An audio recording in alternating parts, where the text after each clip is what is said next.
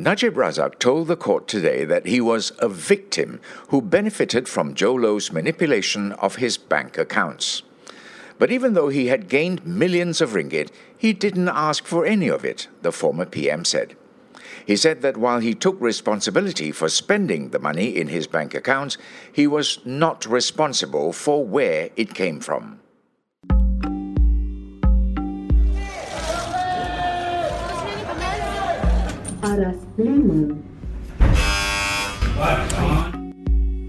By the Malaysian Insight, this is The People versus Najib Razak. Follow us into the courtroom where it all happens. I'm Patrick Teo. Najib arrived at the Kuala Lumpur High Court for day 67 of his SRC International trial, dressed fully in grey. As there were no supporters to greet him this morning, the former PM quickly made his way up to the courtroom to wait for proceedings to begin. While his case was being heard elsewhere in Putrajaya, the government administrative centre, the Malaysian Anti Corruption Commission held a press conference to release audio clips of what is believed to be telephone conversations between Najib and other individuals, including his wife, Rosmah Mansor, and former senior government officials. In some of these recordings, Najib could be heard conspiring with the person on the other end on 1MDB's dealings. The MACC said that they will surrender the clips to the police and leave it to the authorities and the Attorney General's chambers to take further action. Mr. Mr. Prime Minister, how are you, sir? I'm delighted to speak with you, Your Highness. I'm well, Alhamdulillah, and I hope you and your family, they are well. Back in court, Najib, who was being grilled by prosecutor V. Sithambaram, admitted that he had benefited from the money in his bank accounts, even though, he said, the accounts had been manipulated by Jho Low.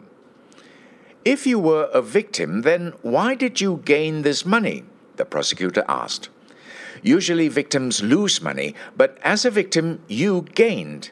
You benefited from the millions of ringgit deposited by Jho, he added. The way you put it, yes, but I didn't ask for it, Najib replied. He maintained that he didn't know where the funds in his accounts came from. His aide, the late Azlin Alias, must have known, but if he did, Azlin didn't tell him, he said.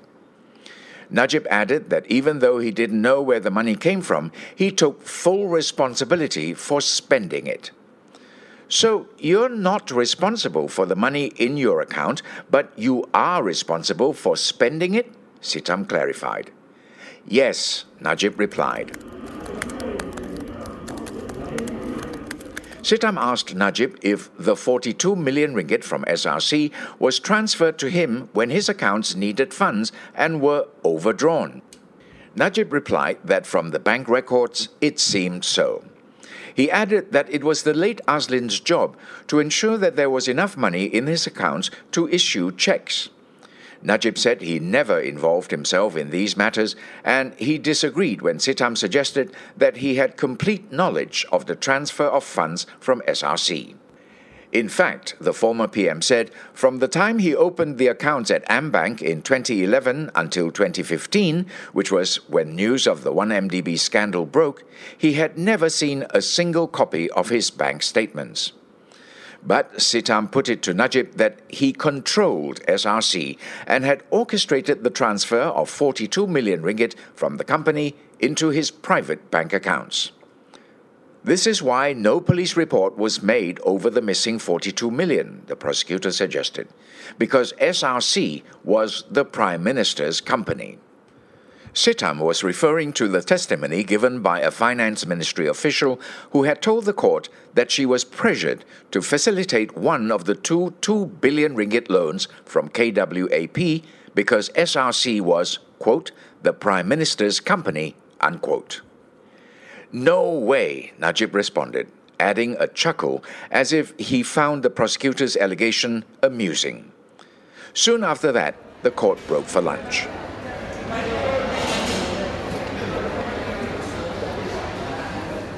During lunch break, Najib told reporters outside the courtroom that he was shocked to hear about the audio clips released by the MACC and that he would refer the matter to his lawyers. He said that this was likely a tactic to distract the public from an upcoming by election. When proceedings resumed, Sithambaram continued to grill the former Prime Minister over the source of funds in his bank accounts. Yvonne will tell you more. Najib held fast to his assertion that he had absolutely no control over his bank accounts, that he depended entirely on Azlin for updates, and that Jho Low was manipulating the accounts for his own gain. Whether Azlin withheld information from him or not, he didn't know, he said. What about the checkbooks? Sitam asked. Didn't you hold them? If so, you would know the details of the checks, such as the date, check number, and payee. The ex-PM said that he did hold the checkbooks, but that Azlin was also privy to them. I am putting it to you that you were keeping Jho informed of the checks so that he could ensure that there were sufficient funds at all times, Sitam posited. Najib disagreed. Are you saying that Azlin or Nik Faisal were informing Jho? The prosecutor asked. Most probably. I don't know, Najib replied. I'm putting it to you, sir, that you were always aware of the balance in those accounts. Otherwise, you wouldn't be in any position to issue those checks, Sitam pressed. Najib again disagreed. The prosecutor brought up the decision to put former SRC CEO Nik Faisal Ariff Kamil in charge of Najib's bank accounts. As per your instructions, Nick Faisal was put in charge, and all bank statements were to go to him and not to you, Sitam pointed out. That's what I'm saying, Najib replied. No, Sitam pressed. You said earlier that the statements were deliberately kept from you, but it was by your instructions that they were not delivered to your house. Therefore, your allegation that the bank statements were purposefully kept from you is wrong. I would say that they were kept away from me in the early stage, Najib explained, adding that following an exchange between Jho Low and former AmBank relationship manager Joanna Yu, a decision was made to divert the ex-PM's statements elsewhere. Without missing a beat, Sitam pointed out that the exchange Najib was referring to was actually in relation to a credit card statement that was mistakenly sent to the Prime Minister's office despite instructions otherwise. Najib eventually caved and agreed with the prosecutor's suggestion that there was no scheme to withhold the bank statements from him. After a short break, Sithambaram pressed on the topic at hand that despite Najib's claims of ignorance, he had full knowledge of the source of the money. You spent the 42 million ringgit as if it was your money, the prosecutor pointed out.